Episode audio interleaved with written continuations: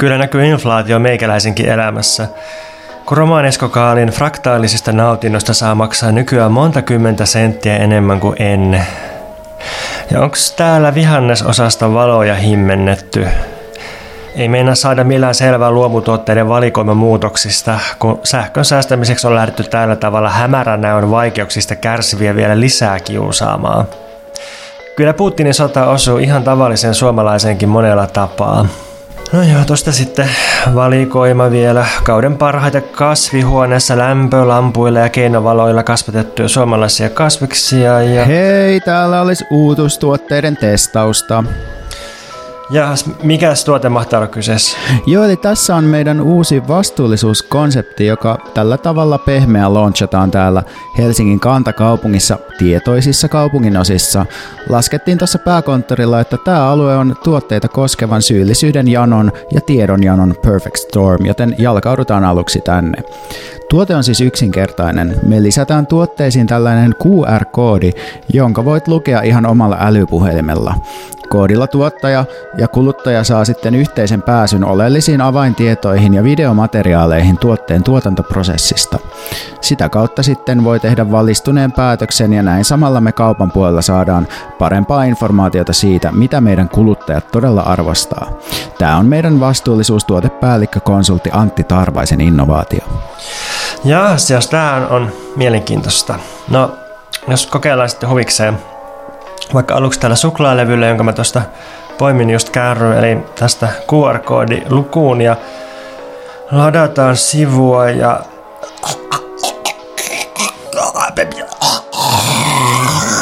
Kiaf, hyi helvetti, mitä tää, siis ihan hirveetä. Joo, siis usein ensireaktio on vähän tämän tyyppinen, että meillä johtoryhmässä debatoitin tätä kokeilua jonkun aikaa just tästä syystä, että harva kuluttaja oikeasti kestää tietoa tästä tuotantoprosessista, mutta haluttiin nyt kuitenkin antaa kuluttajille mahdollisuus valistuneempiin kulutuspäätöksiin, mutta kokeilepa vaikka jotain toista tuotetta, jos menisi paremmin. Okei, noihin mun broileripörköihin mä en nyt tätä ainakaan kokeile. Mutta jos kokeillaan näitä tulppaaneja, tuskin voi olla niin paha, että luetaan koodi ja... Siis hyi helvetti, miten tääkin voi olla näin hirveetä? Miten tällainen kärsimys ja kidutus voi olla ylipäätään mahdollista? Niin, siis kyllähän tässä kuluttaja helposti päätyy sitten siihen johtopäätökseen, että parempi vaan kun oikeastaan ei tiedä, miten tuotteet hänelle päätyy. Ja tavallaan voisi jopa sanoa, että on tapa kuluttajalle ymmärtää, että hänen erilaiset kulutusvalintansa ei voi muuttaa sitä, että tuotantokapitalismissa noudattaa aina ensisijaisesti pyrkimystä muuttaa rahaa lisärahaksi alistamalla työvoimaa ja riistämällä erilaisia luonnonresursseja.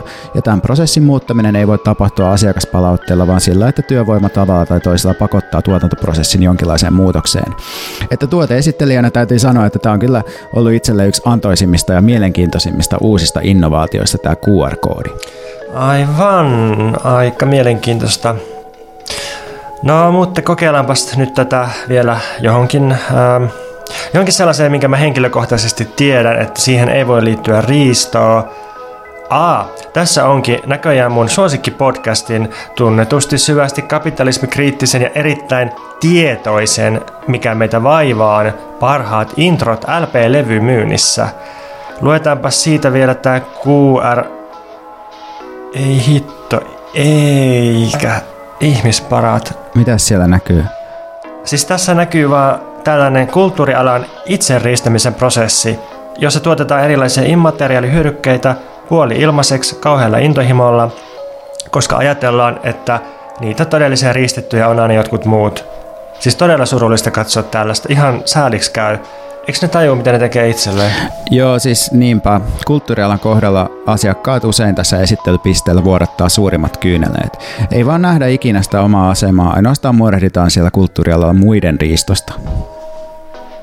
Mutta jos sua yhtään ilahduttaa, meillä on myös tällainen tukiohjelma, jolla kuluttaja voi ostaa hyvää omaa tuntoa vastalääkkeeksi sille, että osallistuu näihin riiston prosesseihin kuluttamalla näitä tuotteita. Eli sä voit mennä esimerkiksi osoitteeseen patreon.com kautta Romanesko Kaali, jos haluat lahjoittaa Romaneskon tuotantoprosessiin osallistuville pienen almun. Tai vastaavasti, jos haluat auttaa podcastia ja ahdingossa, niin osoitteessa patreon.com kautta mikä meitä vaivaa voit ryhtyä tilaajaksi ja tukea näitä ihmisparkoja. Siellä on ilmeisesti ainakin jo vasemmistofoorumi tukenut, että saavat podcastajat voita leivän päällä, niin mikset sinäkin? Joo, pitää varmaan ruveta kyllä. Eihän tällaista voi jäädä kukaan sivustakaan seuraamaan. Hei, nyt mä huomaan, että mulla on tässä omaan käteenkin tatuoituna tällainen QR-koodi. Et, ähm, ehkä me voidaan lukea se yhdessä, niin nähdään millainen tuotantoprosessi mun subjektiivisuuden taustalla on. Okei, ootteko valmiita? Mä alan nyt luetella tätä QR-koodia. Eli tämä koodi on tyhjä, tyhjä, neljä, neljä, tyhjä, neljä, neljä, neljä, tyhjä, tyhjä, tyhjä, tyhjä, neljä, seuraava rivi, neljä, neljä, neljä, neljä, tyhjä, tyhjä, tyhjä, tyhjä, neljä, neljä, neljä, neljä, neljä, tyhjä, seuraava rivi, neljä, neljä, tyhjä, tyhjä, neljä, tyhjä, neljä, tyhjä, neljä, tyhjä, tyhjä, tyhjä, neljä, neljä, seuraava rivi, neljä, neljä, neljä, tyhjä, tyhjä, tyhjä, neljä, neljä, neljä, tyhjä, neljä, neljä, tyhjä, tyhjä, seuraava rivi.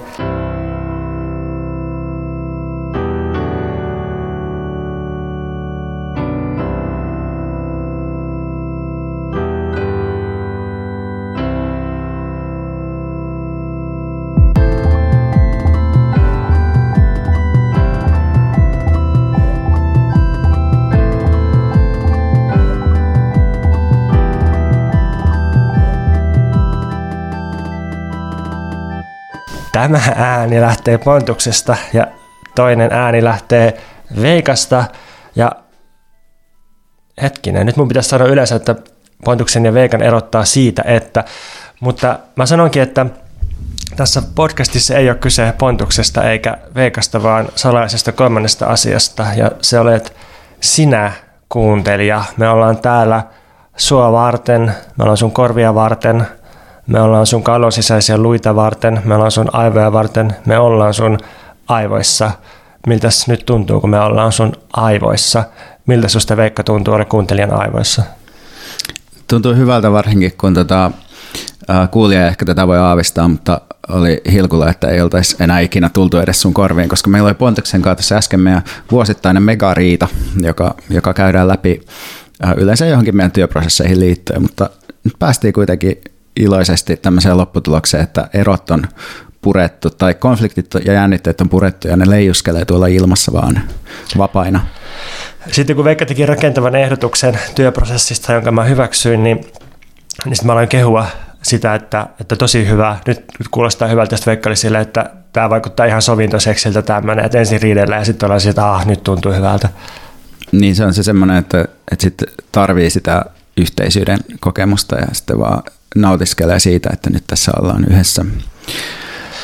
Joo, joo, joskus me ollaan laitettu meidän riita tähän podcastiin, nykyään me ollaan kehitytty, että laitetaan vaan niin kuin, se riidan niin kuin hyvä afterglow tänne, mutta...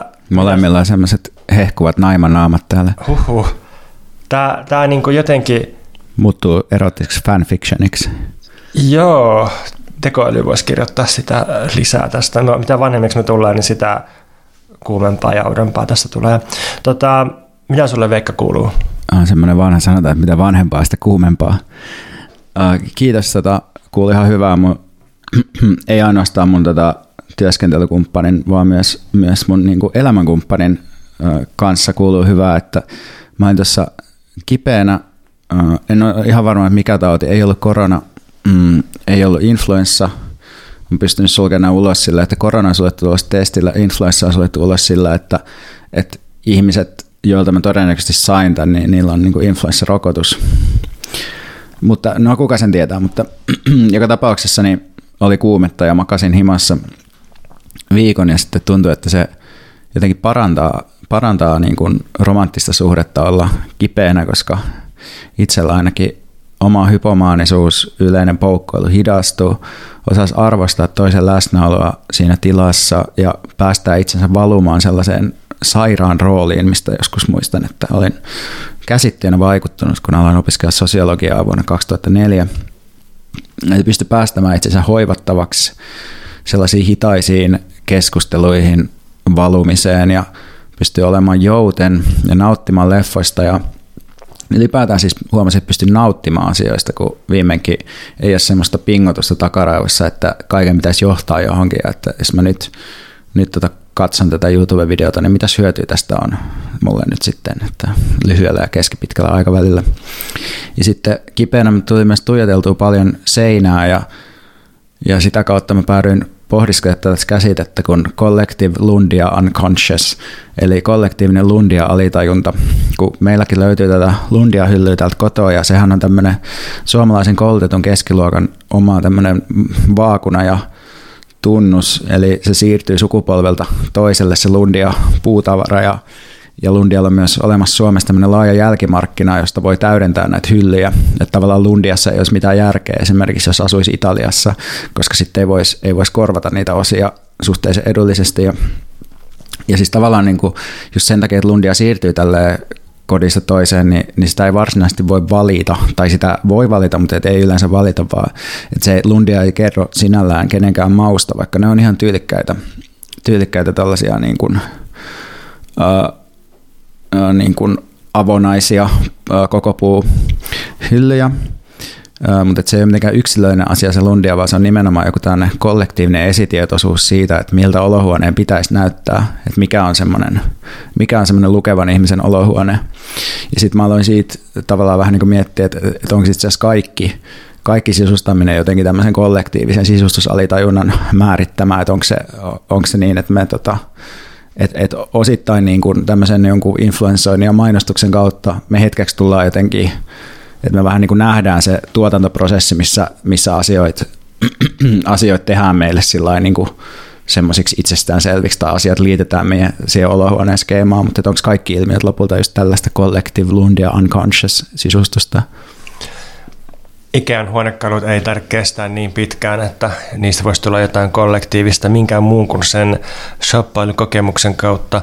Ja siksi minusta usein, kun puhutaan Ikeasta ikään huonekaluista, niin ei puhuta siitä, että – ne on jonkun kotona välttämättä tai että niillä tehdään jotain, vaan puhutaan just sitten Ikeassa shoppailukokemuksesta ja sitten siitä Ikean niin kuin lihapullista ja, ja näin edelleen Ikeassa jonottamisesta, että se siirtyy sinne se kollektiivisuus, mutta itse huonekalut ei selviä suurin piirtein yhdestä muutosta, joten se, se on niin kuin sille hyvin pirstaleista ja, ja tälleen niin kuin katkeilevaa, toisin kuin Lundia selviytyy vaikka ydintuhosta ja, ja niin kuin jostakin arktisesta myrskystä, niin, niin tota, Lundiassa on jotain tällaista niin kuin vanhan hyvinvointivaltion rakenteellisuutta, että, että niin kuin kaikissa elämän ylä- ja alamäissä siellä taustalla on ruskea luotettavaa lundia, joka, joka niin kuin takaa sen, että sä voit ripustaa sekä sun viihteen että sun tiedon ja koulutuksen sen varaan.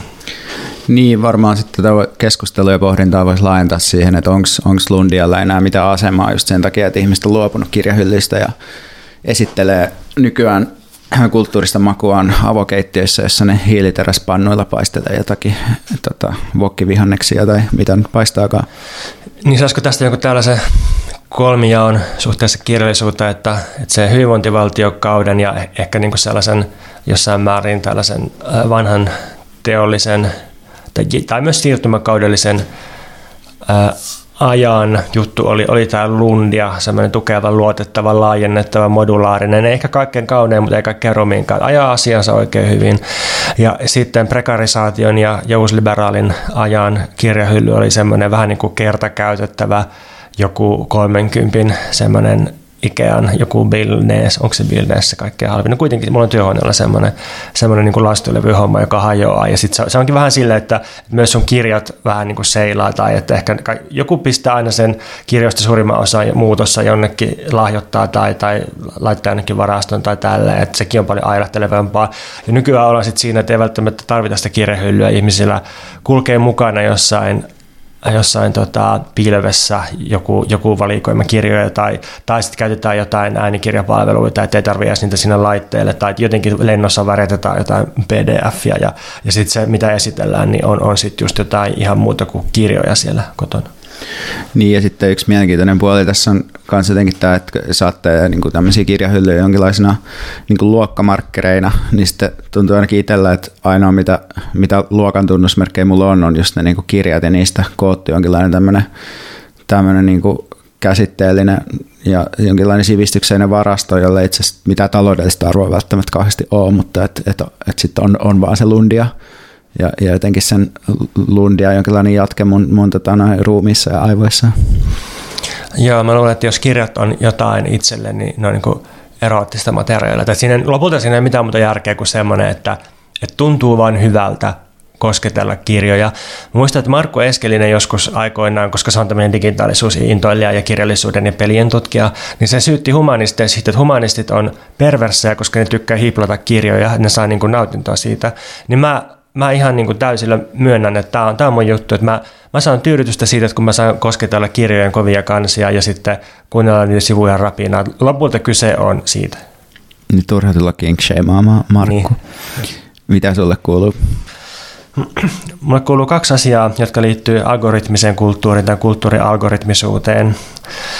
Ensimmäinen tämmöinen, mä haluan sanoa tämän vaan, koska mä palaan halusta päästä tuuttaamaan jotain, mikä musta on tavallaan uutta, vaikka ei se nyt ihan uusi ilmiö sinänsä ole, mutta mä oon havainnut, että taiteessa tai oikeastaan missä tahansa uutta on tämmöinen trendi, että tehdään enemmän sisältöä, usein huonompaa sisältöä, siis tarkoituksella huonompaa sisältöä, ja ehdottomasti epämääräisempää ja sumeampaa sisältöä, ja ennen kaikkea, tämä on tärkeintä, mahdollisimman menetelmällistä tai automatisoitua sisältöä.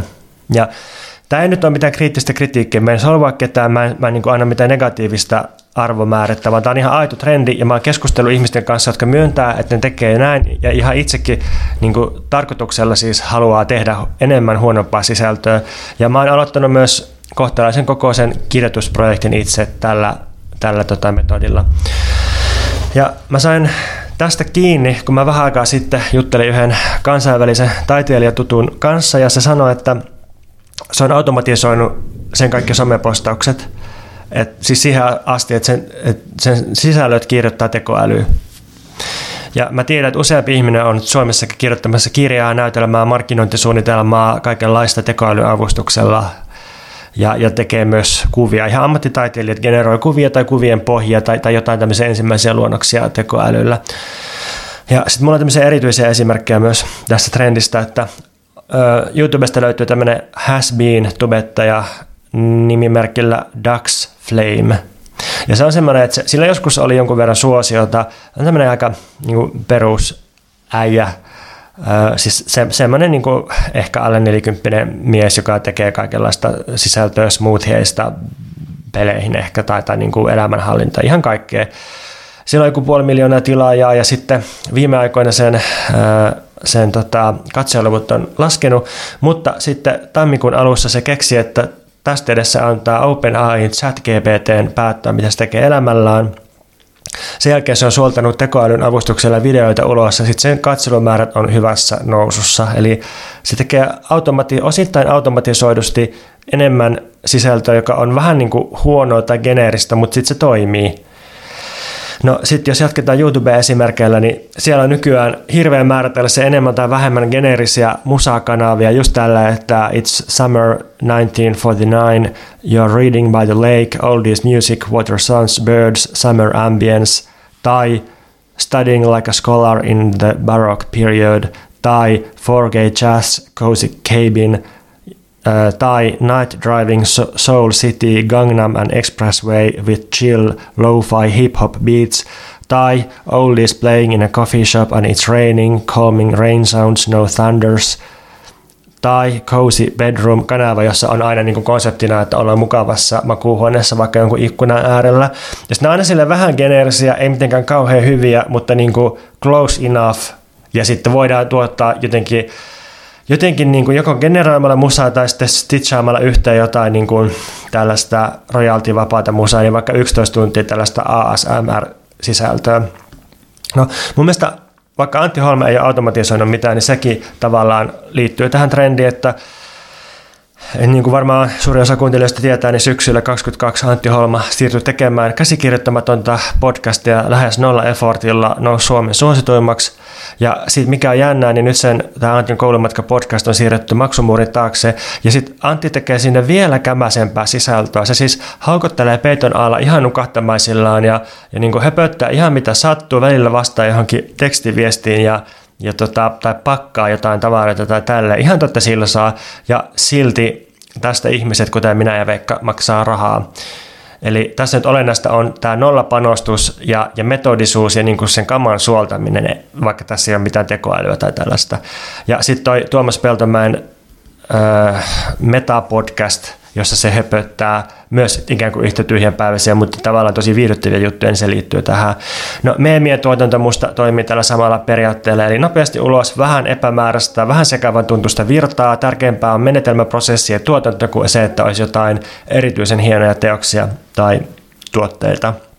Ja tässäkin musta runous ja kokeellinen proosa on ollut edelläkävijöitä, että Suomessa suomen kielellä menetelmällisellä kirjallisuudella on mennyt aika lujaa 10-15 vuotta, ja siis menetelmällinen kirjallisuus lyhyesti tiivistettynä on siis sitä, että että pyritään semmoisen spontaanin inhimillisen ö, luovuuden sijaan tuottamaan tekstiä tai rakenteita tai mitä tahansa ö, tiukoilla menetelmillä – jotka voi olla tietysti mitä tahansa, että keksii itselle jotain rajoitteita, että ei saa käyttää tiettyä kirjainta tai että arvotaan jotakin sanoja tai, tai, niin kuin, tai otetaan joku matemaattinen kaava tai kuvio lähtökohdaksi ja lähdetään sillä generoimaan tekstiä.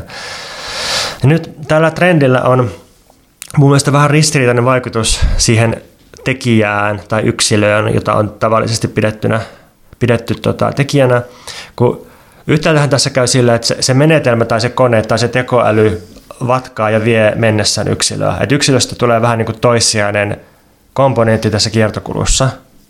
Et se menetelmä on tärkeämpi kuin se yksilö.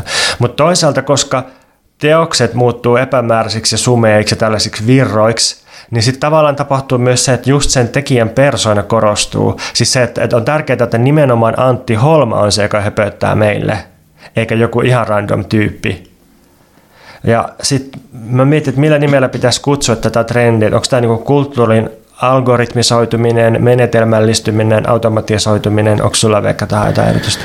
Öö, en, en osaa sanoa tästä nimityksestä, mutta yksi mitä mä mietin nyt tässä öö, ainakin joidenkin näiden esimerkkien kohdalla, niin tavallaan voi ajatella myös silleen, että jos puhutaan tällaista kulttuurin öö, tai tämmöistä content creatorista, joka pyrkii sitten niinku, tai joutuu tienaamaan elantonsa sillä, että se, se tekee tämmöisiä erilaisia tuotteita. Et, et musta Antti Holman on silleen kiinnostava esimerkki, että silloin just tämmöinen, että se, että se on niitä tehnyt niin kuin tavallaan osaksi, osaksi tai tehnyt siitä niin kuin osan sitä taiteista projektia, että se puhuu siitä, että hänen täytyy niin kuin saada rahaa ja sitten hän etsii erilaisia muotoja, mistä sitä rahaa voisi niin kuin tehdä.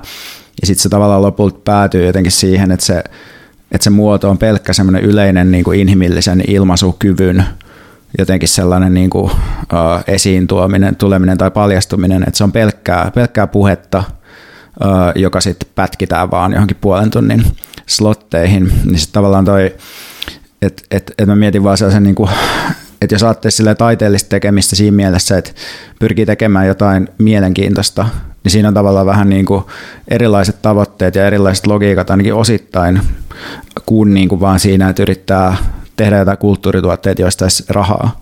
Että just noin jotkut YouTube-kanavat, niin niissä varmaan yleensä on idiksenä, että saadaan joku tasainen käyttäjävirta, jo, joka sitten mainos, mainosmyynnin kautta niin tuottaa sit jotain, jotain rahaa, että et tavallaan että se low effort liittyy jotenkin siihen, että et mikä on semmoinen minimum viable product, millä pystyy vielä niin kuin, jotenkin niin kuin pätkimään ja tai miten pystyy jotenkin generoimaan inhimillistä kulttuuria tai jotenkin kaappaamaan inhimillistä kulttuuria sellaisella tavalla, että se, siihen voi yhdistää tai siitä voi tuottaa jonkinlaisen niin kuin rahavirran. Et, et sitten niin, että et se on jotenkin mielen, mielenkiintoista tavalla, että että onko tämä sellainen niin kuin, erityisesti sellaisia tavallaan prekaareja sisällöntuottajia koskeva trendi vai onko tämä laajemmin sellainen niin kuin, myös jotenkin sellainen esteettinen ö, suunta, joku sellainen, niin kuin, että, tässä on, että tässä on sellaista itsenäistä ö, niin kuin mielenkiintoisuutta tai jotain sellaista niin kuin taiteellista mielenkiintoisuutta, että mistä on kyse?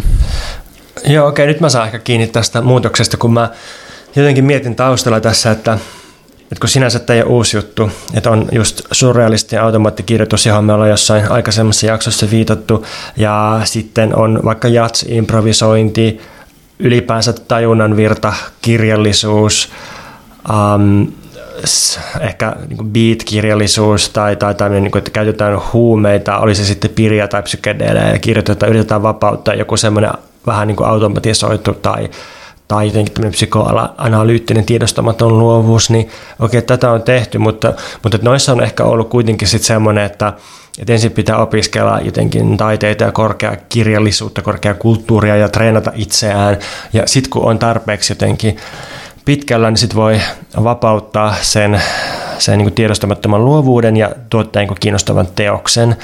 Mutta sitten toi, miten sä kuvasit tätä nykyistä content creator-juttua, niin sehän on ihan eri juttu, se on niin työtaistelu ehkä, että että käytetään noita samoja metodeja, mutta tavoitteena ei ole niinkään luoda jotain joku tietty uusi luova teos, vaan, vaan tavoitteena on niin saada hyvät työolot ja, ja mielekäs tuottopanossuhde. Ja, ja siis jotkut taiteilijat, ihan kuvataiteilijasta näytelmäkirjailijoihin, on, on puhunut viime vuosina siitä, että että voisiko se olla joku taiteilijoiden lakoon tai työtaistelun muoto, että, että yksinkertaisesti tekee, jos ei nyt huonompaa tuotantoa, niin, niin viimeistelemätöntä tuotantoa. Että siis, et ei vain niin kuin, kun kaikkihan tietää, että jos tekee 80 prosenttia teoksesta tai 90 prosenttia, niin, niin, niin kuin se syntyy vielä, se voi syntyä ihan järkevästi, mutta se viimeinen 10-20 prosenttia, se on ihan helvettiä, siis kirjojen tapauksessa loputtomat editointikierrokset ja tällä, ja se on välttämätöntä, jos haluaa viimeistellyn hyvän laatutuotteen, mutta mut, sitten jos tyytyy siihen 80 prossaan, niin voi tehdä paljon helpommin, paljon enemmän. Joilla aloilla se itse asiassa on kannattavampaa, jos sitä alkaa yhtään miettiä ja laskea, tehdä sitä. Silloin niin kuin voi saada mielenrauhaa ja, ja niin kuin jotenkin järkevät työolot. Niin ja prekarisaatio on, on, on joskus kuvattu myös silleen, että se yksi, yksi sen seurauksessa se, että on yhä satunnaisempaa, että mistä tekemisestä maksetaan ja mistä tekemisestä ei makseta, niin tavallaan siinä mielessä toi niin kuin low effort yleisen kommunikaatiokyvyn valjastaminen niin kuin content, tuo, contentin tuotantoon, niin se, se käy järkeen tavallaan semmoisena työtaisteluna sillä, että jos, jos joka tapauksessa on niin kuin, vähän niin kuin satunnaista se, että, että onko, se, onko se millään tavalla, niin kuin, saat sä mitään rahaa siitä, mitä sä teet, niin sitten tavallaan voi, voi pyrkiä siihen, että, että koska, se, koska siitä ei kukaan maksa, niin ei se tarvitse ollakaan millaistakaan. Ja jos joku joskus maksaa, niin sitten sit sä oot vaan niin kuin saanut huijattua niitä – niitä, jotka suostuu maksaa siitä.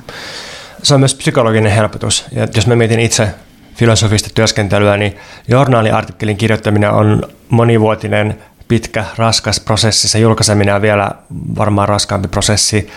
Öö, onkohan mulla yksi semmoinen niin kuin ikään kuin supertieteellinen vertaisarvioitu, tunnustettu JNE-artikkeli julkaisu ja muut on ollut sitten jotenkin, että ne ei ole ollut ihan niin kuin artikkelimuotoisia tai, tai vertaisarvioituja tai näin, niin okei, että näin ja näin paljon efforttia vaatii artikkelin tekeminen, mutta sitten jos tekee podcastia, jossa pystyy ilmaisemaan ne samat pointit vähintään yhtä tehokkaasti, mutta ei vaan tarvitse jotenkin viimeistellä niitä tieteellisen apparaatin muotoon, niin se on niin hirveän paljon helpompaa myös psykologisesti. Kynnys on matalammalla, paljon useampi ihminen kuuntelee sitä, kun lukista journaliartikkelia ja niin edelleen. Niin ja siis kyllä mä mietin omankin työskentelyni kohdalla, että mä kirjoitan kansanuutisiin kolumneja, ja mulle maksetaan niistä muutama sata euroa per laaki. Ja mä luulen, että niillä on pienempi levikki kuin sillä, että mä kirjoittelen Instagramiin jotain, jotain tota huomioita ja sitten, um, että ne, ne niinku, niillä voi olla se joku 100 000 näyttökertaa sellaisella, ja sitten, mutta ei niistä mit, mitään mulle makseta, eikä, tai sillä, että se, se on välillä niinku, välillä tosiaan hiukan absurdia se, se koko kuvio, että sitten me tavallaan pidetään jotain semmoisia niin näyttökertoja tai reaktioita niin kuin rahana tavallaan tai, tai jonkinlaisena, että, että kaikki saa erilaiset kvantifioitavat muodot, niin kuin, että niitä vähän tarkkailee sille, että ehkä nämä muuttuu rahaksi tai on vähän niin kuin jonkinlaista valuuttaa. Niin ehkä se kysymys on, että mitä tälle tapahtuisi tälle trendille, jos ihmisillä olisikin rahaa? Niin siis se on mielestäni ylipäätään niin kuin hyvä kysymys. Joo, siis todellakin tässä, tässä koko kuviossa, jossa selvästi niin kuin se low effortin hakeminen liittyy nimenomaan niin kuin taiteen, taiteen ja talouden suhteeseen, vaikka se toki niin kuin liittyy myös tällaisiin, mistä, mistä puhuit aikaisemmin, niin kuin tällaisiin, että et se on myös sellaista niin kuin subjektiin purkamistekniikkaa se, se automatisointi, mutta, mutta ei voida erottaa sitä tietenkään siitä, että taiteilijat kokee sille, että they are getting butt fucked by society. Jatketaan sitten algoritmeista. Toinenkin kuuluminen, tämä on ihan aito kuuluminen. Mä en ole muuttanut mitään asetuksia, mutta silti Instagramin algoritmi on alkanut kohdella mua nuorena naisena.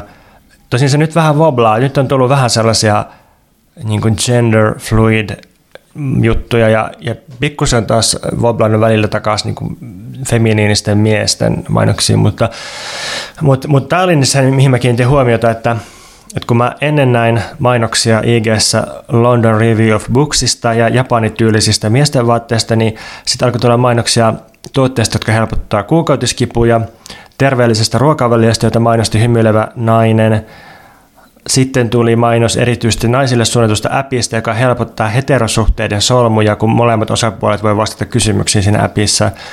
Naomi Campbell mainosti mulle jotain masterclassia, joka auttaa poseeraamaan silloin, kun on kuvattavana. No sitten on tullut paljon sukkahousumainoksia ja muita naisten alusvaatemainoksia. On tullut mainoksia naisten fetissialusvaatteista, sitten naisten kaulakorusta. Sitten Gucci on mainostanut mulle tosi paljon Jackie 61 laukkua. No siis joo, tämä on ollut kiinnostavaa ja on tullut kaksi nopeita huomiota näistä nuorille naisille suunnituista mainoksista. Tietysti otanta nyt on hyvin pieniä ja nämä on aika sattumanvaraisia, mutta, mutta kyllä mä kiinnitin huomiota siihen, että, että tuntuu siltä, että nämä mainokset kiinnittää enemmän huomiota ihmissuhteisiin. Siis että, että sana boyfriend mainitaan aika usein ja useammin kuin girlfriend miehille suunnituissa mainoksissa. Ää, jos miettii miehille suunnittuja mainoksia, niin mä en muista, että kauhean usein mainittaisiin olemassa olevia ihmissuhteita. Saatetaan olla silleen, että he ei voi saada jotakin ihmissuhteita tekemällä näin ja näin, mutta, mutta se, että sulla olisi joku suhde ja haluaisit parantaa sitä, niin se ei musta ehkä tunnu niin yleiseltä. Ja sitten, sitten tota, musta tuntuu, että näiden mulle ilmestyvien mainosten naiset voisi jakaa kahteen lajiin, että ensinnäkin on sellaisia naisia, jotka on jotenkin olevina samastuttavia ja, ja rennon luonnollisia. Et esimerkiksi jos mainostetaan jotain menkkatuotteita tai tämmöisiä niin kuin naisäppejä, niin sitten tarkoituksena on, että ne naiset olisi jotenkin silleen, niin kuin, että luonnollinen meikki ja jotenkin nauraa ja sitten niin kuin jotenkin normaali, siis miljoonissa lainausmerkeissä normaali kehon rakenne ja näin. Ja sitten sit toinen kategoria on sille, että ne naiset on yliluonnollisen mallimaisia esimerkiksi alusvaatemainoksissa. Ja sitten sitten se on myös jännä, että, että varsinkin näissä jälkimmäisen kategorian naisissa niin on aina niin kuin tosi paljon paljasta ihoa.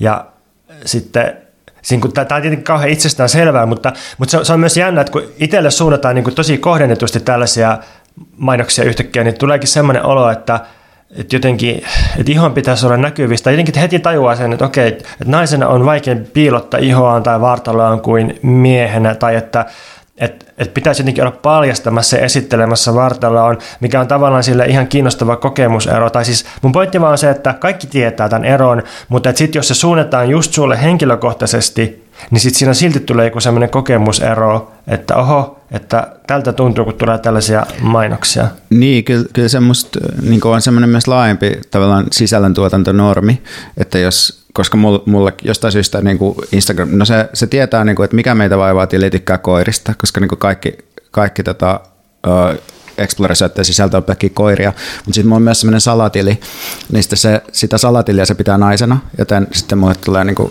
naisia koskevia juttuja. Ja sitten mä oon, niin kuin, on kyllä miettinyt sitä, että, että se on jännä, niin kuin, että, että se on oletus aina silleen, että, että, että jossain kuvassa pitää olla niin kuin alusvaatteissa, ja sitten se on jotenkin feminististä, tai jotenkin sillä, että, että se on vähän semmoinen, niin kuin, semmoinen tavallaan mainstream bulkkifeminismin normi, että ota vaatteet pois.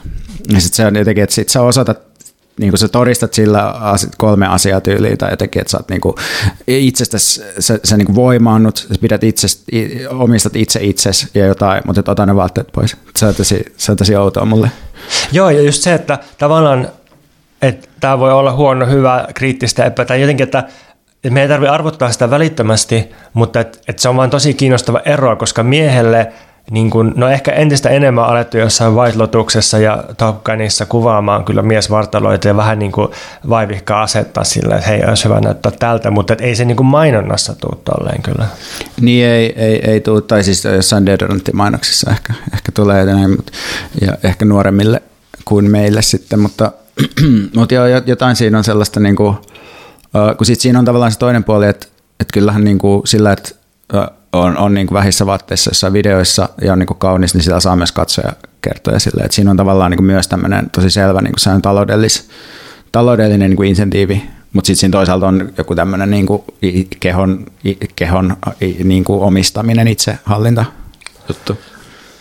Niin ja sitten se taloudellinen, koneellinen, algoritminen puoli, niin se on myös kiinnostavaa, että kuinka, kuinka algoritmista se nyt täsmälleen on, että Taisin just tänään lukea Hesarista jutun TikTokista, ja sitten siinä oli silleen, että, että jos on paljasta pintaa, niin ne, ne videot saa tietenkin aina paljon enemmän katselukertoja.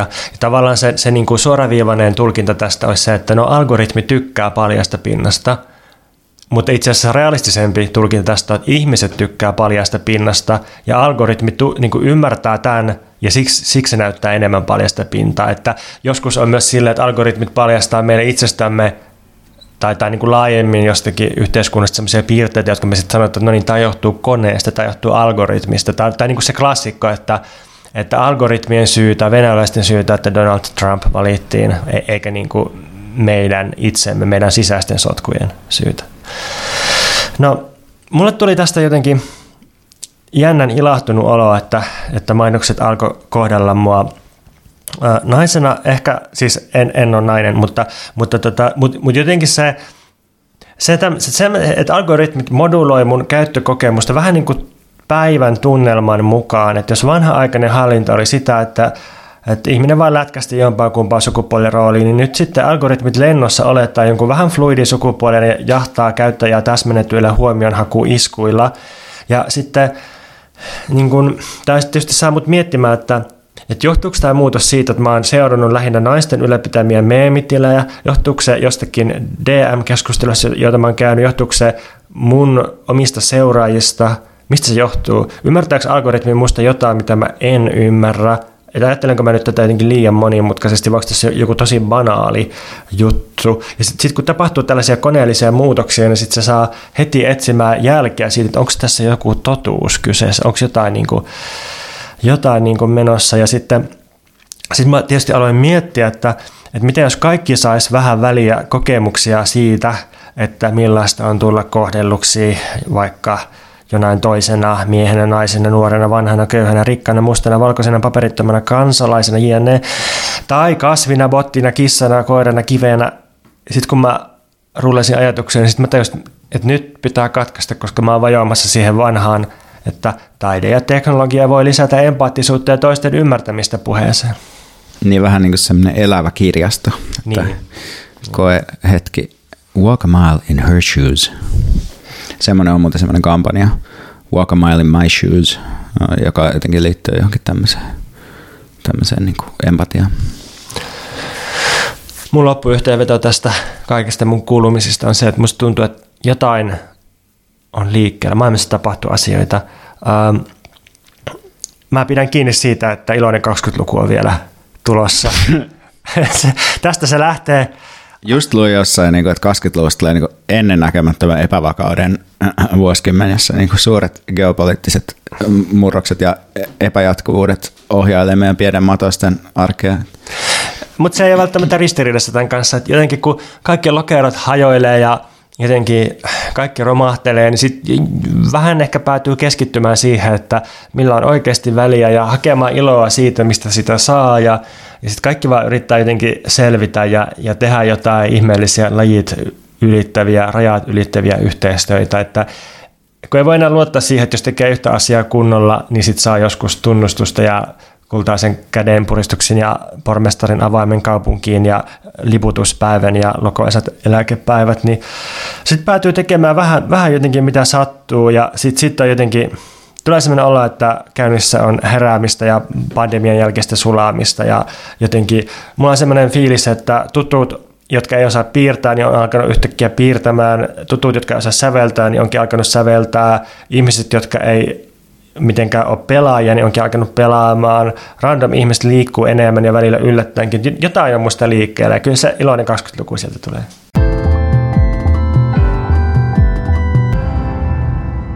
Mikä sua Veikka vaivaa?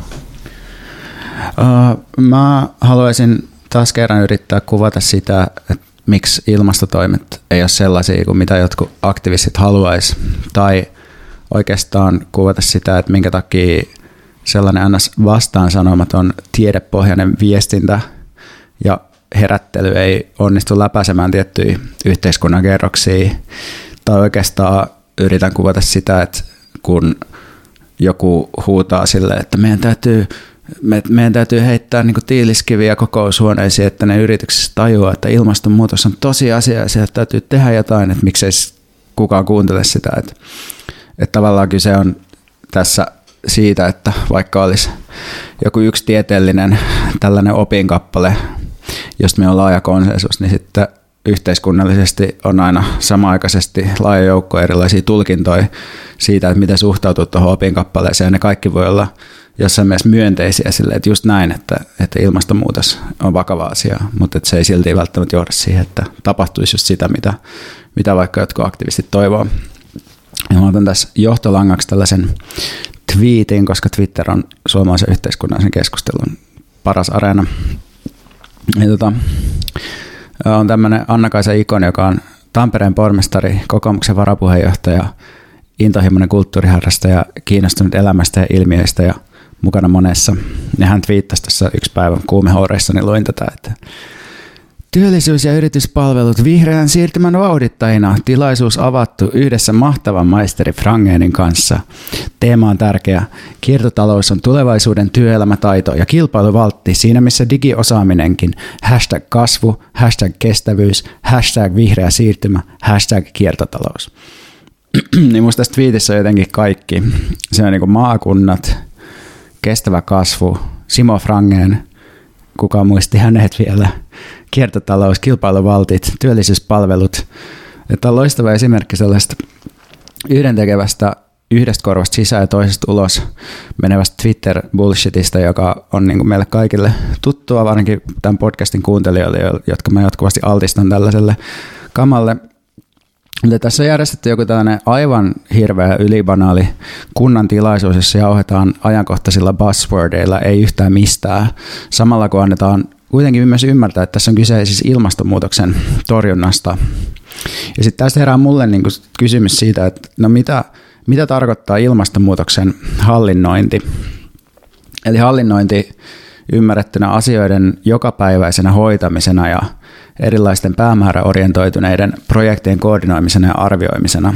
Koska mun mielestä tässä on selkeästi kyse tässä tweetissä just siitä, että otetaan se, otetaan se ilmastokriisi ja sitten tehdään siitä, tehdään siitä ymmärrettävää, tehdään siitä hallinnoitavaa, tehdään siitä osa, osa sellaista asiantuntijatyöelämää.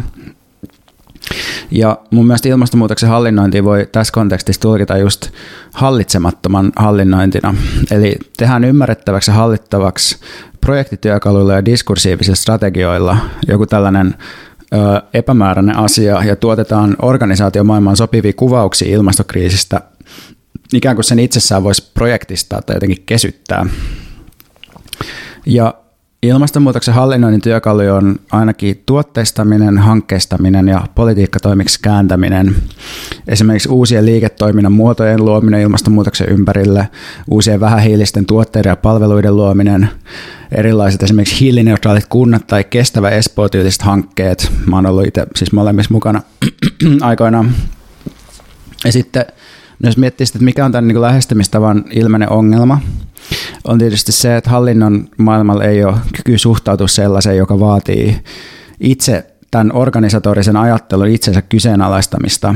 Että nämä mallit on suunnattu ajattelemaan tulevaisuutta jonkinlaisina jatkuvuuksina, joista voidaan päättää, jotka voidaan jaotella mielekkäästi osia ja asettaa niihin liittyviä tavoitteita. Että ikään kuin ilmastonmuutoskin olisi jonkinlainen sektorikostainen muutoshaaste, jolloin tämä ilmiön mittakaava myös muuttuu hyvin erikoiseksi. Että, että jos katastrofinen ilmaston lämpeneminen toteutuu, niin ei kauheasti auta pohdiskella kiertotaloutta tai, tai demokratian resilienssiä. Niin tämä ilmiö itsessään, tämä ilmastokriisi on, on, on luonteeltaan sellainen, että pitäisi pysäyttää koko sen olemisen ja yhteiskunnan järjestämisen nykyinen tapa. Eli että, että entä jos ilmastokriisi on hallinnoinnin vastainen jotenkin olemuksellisesti, siis jos hallinnointi ajatellaan kykynä ohjata kehityksen suuntaa sen sijaan, että se kehitys ohjaa sua. Ja, ja tämä tavallaan, niin mä ajattelen ehkä, että hallinnoimisella on ylipäätään ongelmallinen suhde kriisiin ja katkokseen, koska hallinnointi on aina jatkuvuuden tuottamista. Että tämä näkyy erityisesti siinä, että pyritään nyt niin kuin esittämään että et meidän nykyinen 1900-luvun talouskasvun hedelmien jakaminen hyvinvointina voisi olla jotenkin pysyvä malli, joka voidaan vaan muuttaa vihreäksi esimerkiksi sähköautoilla tai ydinvoimalla, että et, et fundamentaalisesti sama voi jatkuu. Herääkö sinulle jotain ajatuksia tästä? Joo, ensimmäinen on semmoinen touhukkuuden ilmapiiri. Musta sä kuvailet sitä, että, että kieltäydytään ehdottomasti pysähtymästä. Että se on niin pahinta, mitä voitaisiin tehdä, on pysähtyä, vaikka useinhan se siis kun aina, aina sanotaan, mä oon tästä ennenkin jauhannut, että aina, aina sanotaan, että kukaan ei tee mitään ilmastonmuutos kiihtyy, mutta tavallaan jos kukaan ei oikeasti tekisi mitään, kaikki vain pysähtyisi hetkeksi, niin kyllä ne päästöt aika paljon droppaisi. Jotenkin niin lakkaisi kaatamasta niitä puita tai, tai jotenkin niin ajamasta ja, ja lentämästä ympäri sen vähäksi aikaa, niin jotenkin kyllä, joo. Mutta jotenkin se, että, että koko ajan pitää kauheasti touhuta ja tehdä jotain, tuottaa jotain, ottaa haltuun jotain, se on se eka asia, mikä mulle tulee mieleen. Ja toinen on tietysti, tietysti tämmöinen, että, että niin kuin, jotenkin, että ei ne organisaatiot vaan suostu oikein muuttumaan, niin pitää niin kuin, pitäisi tehdä uusia organisaatioita, pitäisi jotenkin räjäyttää ne tai niin kuin syöstä ne niin synkkään kriisiä, että ne joutuisi keksimään itsensä uudestaan, koska muuten niistä tulee tällaista niin kuin hashtag buzzword tuubaa ulos. Niin, siis munkin mielestä on just näin, että, että ei kannata ajatella sille, että, että nämä on nyt tässä tarinassa niin kuin se, se vihollinen tai jotenkin se, jonka, jonka täytyy, joka ei suostu muuttumaan, mutta sen on niin kuin pakko muuttua, vaan se on, on just niin, että, että, että mun mielestä ei kannata yrittää, yrittää niin kuin ajaa jotain uusia ajattelutapoja sisään tällaisiin paikkoihin, vaan ne pitää vaan, pitää vaan räjäyttää, koska, koska ne uudet ajattelutavat, ne ajat, silloin jos ne ajetaan sisään toisiin paikkoihin, niin sitten tullaan ikään kuin nykytilanteeseen. Ja nyt, nyt on ajettu jotenkin ilmastonmuutos sisään erilaisiin organisaatioihin, ja se tarkoittaa, että ne, ne pitää seminaaripäiviä kiertotaloudesta ja, ja miettii, tota, vie vastuullisuuskonsultteja johonkin mineraalikaivoksiin ja niin kuin tällaista. Tietysti tämä on hankala juttu, koska jos näitä ei ole ajettu sisään mihinkään virallisimpiin, laimeimpiin hallintaorganisaatioihin, niin varmaan oltaisiin menossa vielä kohti katastrofaalisempaa ilmastonmuutosta. Mutta, mutta samalla mitä enemmän ihmiset käyttää resursseja siihen, että ne toimii siellä kaikkein, kaikkein kankeimmilla tasoilla, niin, niin sitä enemmän ne myös niin kuin laimentaa sitä muutoksen voimaa, mikä niissä ihmisissä joskus on ollut. Ja mä näen, että tämä on just se syy, että minkä takia usein ihmiset pettyy niin rajusti ja väkivaltaisesti sellaisia ihmisiä, jotka joskus on edustanut ja ilmentänyt muutosta ja tuottanut iloa sille, että hei, me pystytään oikeasti muuttamaan asioita instituutioiden ulkopuolella tai reunoilla, ja sitten kun nämä ihmiset menee jonnekin konsulttitoimistoon tai johonkin, niin voi olla, että silleen mitaten konkreettisesti se yksi ihminen sillä konsulttitoimistossa ei se välttämättä niin paljon pahaa siellä tee, mutta mut jotenkin, että se, se vie sinne koko sen, se niin tuhoaa koko sen muutoksen potentiaalin siinä tällaisella eleellä, että se menee sinne. Niin se ihminen niin kuin symbolina jotenkin. Mm. Mutta tosiaan mä ajattelen, että, että yksi aspekti tässä myös on, että miksi, miksi, tota, miksi on tällaista niin kuin, tai miten se ilmastonmuutos päätyy tällaiseksi hankekieleksi, niin yksi on rahoitus, että, että näistä nykyisen, nykyisen eri yhteiskunnan sektorien toiminnan rahoitus perustuu tietyille jatkuvuuksille ja, ja, ja tavallaan sellaisten esimerkiksi ilmastokriisiä aidosti torjuvien polkujen valitseminen ei välttämättä ole mahdollista, että koska tavallaan tietty rahoitus takaa nimenomaan, nimenomaan tuotantoa niin kuin sellaisena merkitystuotantona, jossa niin kuin ei, ei yritetä tai ei, ei varsinaisesti tapahdu mitään muutoksia esimerkiksi päästöissä – että et just meidän yhteiskunnassa ja jälkiteollisessa yhteiskunnassa suuri osa tuotannosta on nimenomaan ihmisten välisten suhteiden ja kertomusten ja käsitteiden ja kokemusten ja identiteettien tuotantoon, niin tavallaan voi ajatella, että tuommoinen joku kehittämispäivä on itse asiassa täydellisesti sopeutunut ilmastonmuutokseen siinä mielessä, että on sopeutettu se kieli ja, ne, ja se merkitystuotanto ilmastonmuutokseen, että se on jotenkin osa, osa heidän niin kuin, tätä ajattelutapaansa. Niin, tämä on jännä, että Mä oon niin vanha, että mä muistan se ajan, kun tällaista ei vielä just ollut vaikka yrityksissä tai, tai missään. Et tuntuu, että se pointti on se, että hei, että nyt pitää heitellä näitä tiiliskiviä sieltä ikkunoiden läpi, että pitää saada ne tajuamaan, että tämmöinen asia on. Hmm. Sitten, nyt ne on tajunnut, että tämmöinen asia on, ja sitten tavallaan silti mikään ei kauheasti muutu. Että ne niin kuin ottaa sitä hallintaa ja käy, kääntää sitä omalle kielelleen. Niin, niin kyllä. Et, et, et, nyt jos sä heität sen tiiliskiven sinne, niin sitten ne on vaan silleen, että joo, me ollaan kans messissä tässä. Hei hyvä, että tulkaa aktivistit tänne kertomaan meille, että miten nämä hommat saadaan yhdessä eteenpäin. Um, mutta tota, ja ehkä se sit, ehkä osasyy just siihen, että miten, miten on mahdollista, että, että tämä tota, on, on näin tavallaan niin kuin onnistuu näin hyvin tätä ilmast, näin näin ilmastonmuutoksen sopeutuminen. Ehkä kyse just on siitä, että se tuotanto on sellaista merkitystuotantoa, jo, jolloin tavallaan niin kuin on helpompaa ikään kuin vaan puhua, puhua jotakin. koska ei tarvitse välttämättä esimerkiksi muuttaa sitä, että paljonko päästöjä käytännössä tuotetaan. Mutta mä sitten olen yrittänyt erotella kaksi nyt näkyvää ilmastonmuutoksen hallinnoinnin strategiaa, kun tässä nyt puhutaan tästä hallinnoinnista, niin strategia ykkönen olisi tuon edellä mainitun tweetin tyylinen tämmöinen tapa, että tuotetaan ajattelu, joka näyttää perustuvan ilmeiselle itsepetokselle ilmastonmuutoksen vaikutuksista, eli jonkinlainen kieltäminen ja pakeneminen tällaisiin pinnallisiin buzzwordeihin, joka kuitenkin sit on jotenkin ilmastonmuutostietoista. Eli onko tämä käytännössä markkinointi ja viestintä? Markkinointi, viestintä, viherpesu, tämmöinen, ei semmoinen niin käytännön denialismi, joka, joka kuitenkin ikään kuin syleilee ilmastokriisiä.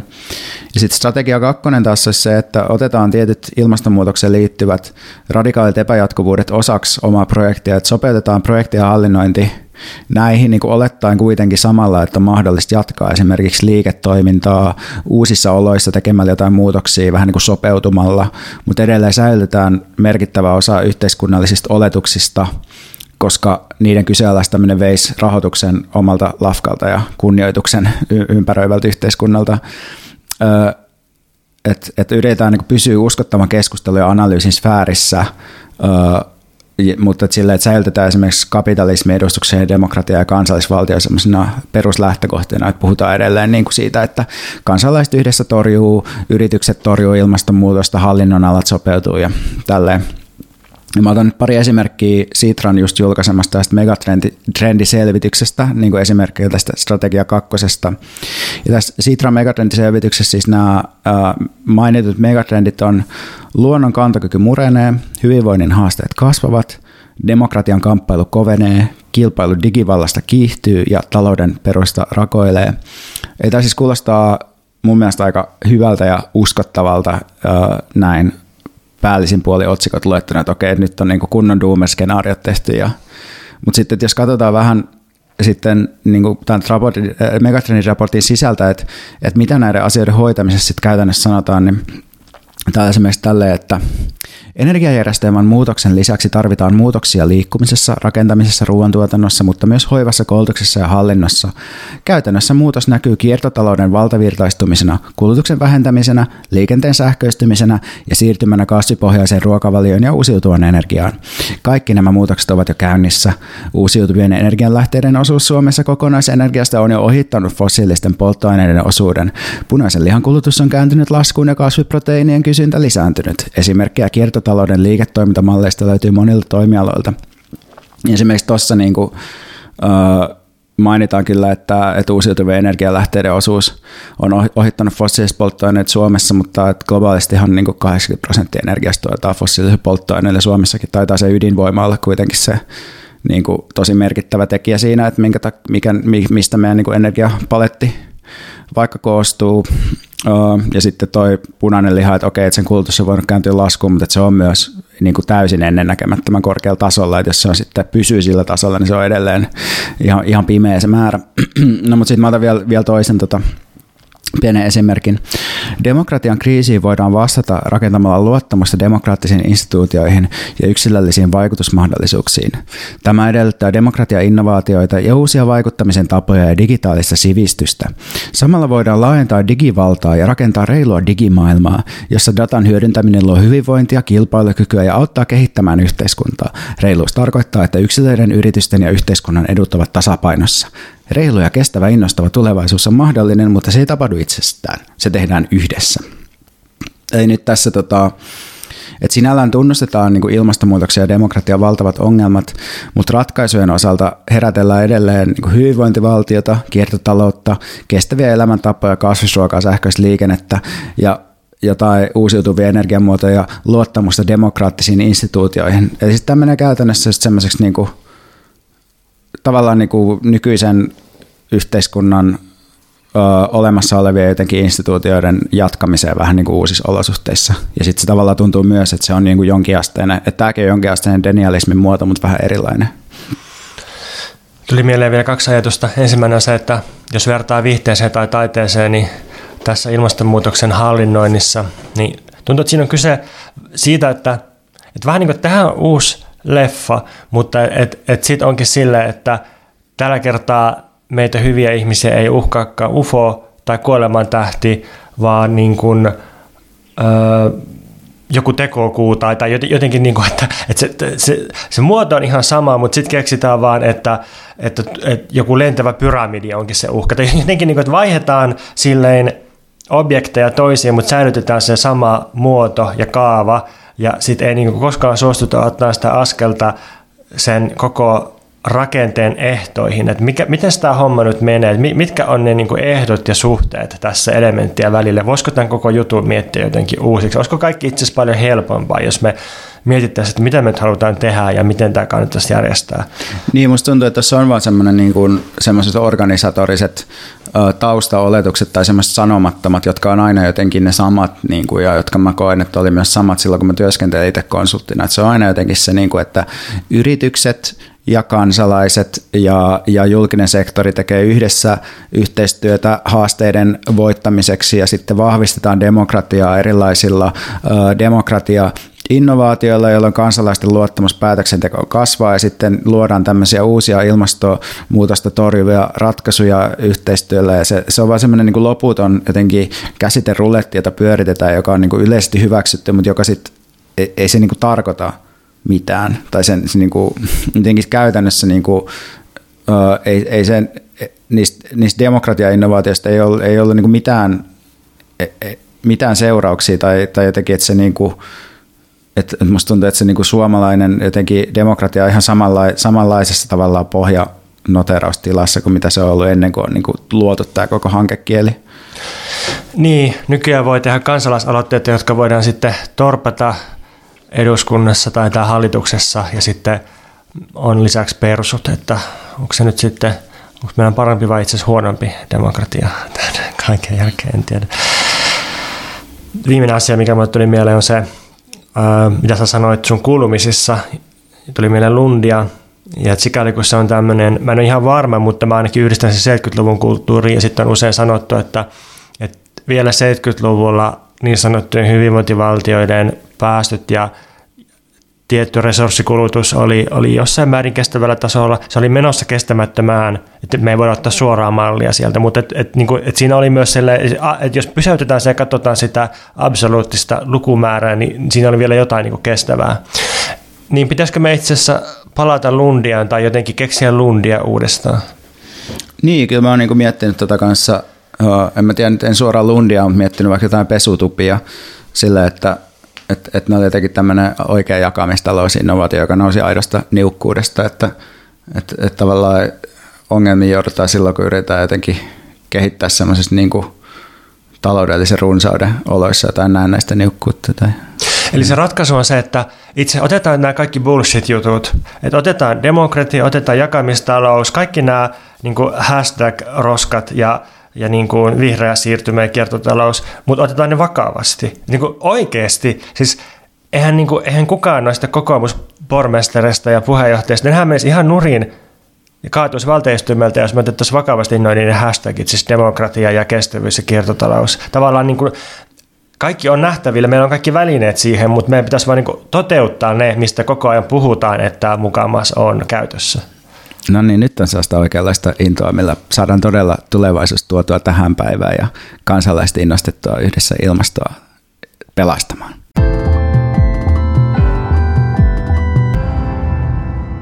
Ennen kuin mä kysyn Pontus, että mikä sua vaivaa, niin mä muistutan sinua kuulia, että käypä tilaamassa meidän podcast Spotifysta, eli käy klikkailemassa siellä tarvittavia jotain kello kautta muita symboleja, jotta jatkossa saat tiedon meidän uusista jaksoista aina silloin, kun ne ilmestyy. Saa myös arvostella.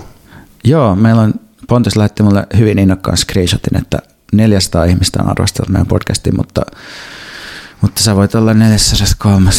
ihminen, joka arvostelee. Niin, eikö se ole kiva olla numero numeroiden joukossa? Ei tarvitse olla aina yksilö, voi olla numero. Niin, siitä iloiselle 20-luvulle resepti. Mitä Pontus, mikä sua vaivaa?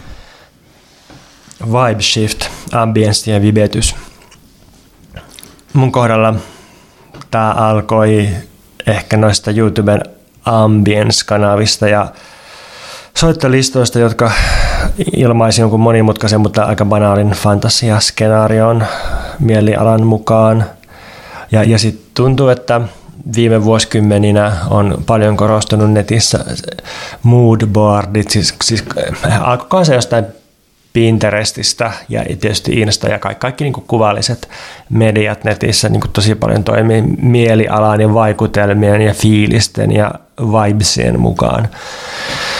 Niin nyt sitten, kun me ollaan Veikan kanssa paljon puhuttu haluista, siitä, että miten halut ohjaa järkeä ja tunteita ja esimerkiksi vakuuttumisen kokemus, niin siinä usein kyse haluista eikä vaan argumenteista tai havainnoista, että, että jotenkin että ihmiset haluaa uskoa johonkin ja sitten ne vähän niin kuin ehkä tiedostamatta etsii tietynlaisia perusteita sille halulle ja se halu on tässä ensisijainen, vaikka siihen haluun voi vaikuttaa sitä voi tuottaa, niin niin, niin, niin tämä haluhomma niin tulee tietty psykoanalyysin suunnasta ja viime aikoina itse on paljon työskennellyt antioidipuksen kanssa ja mä tein uuden vuoden lupauksen, että tänä vuonna mä en kirjoita yhtään mitään antioidipuksesta.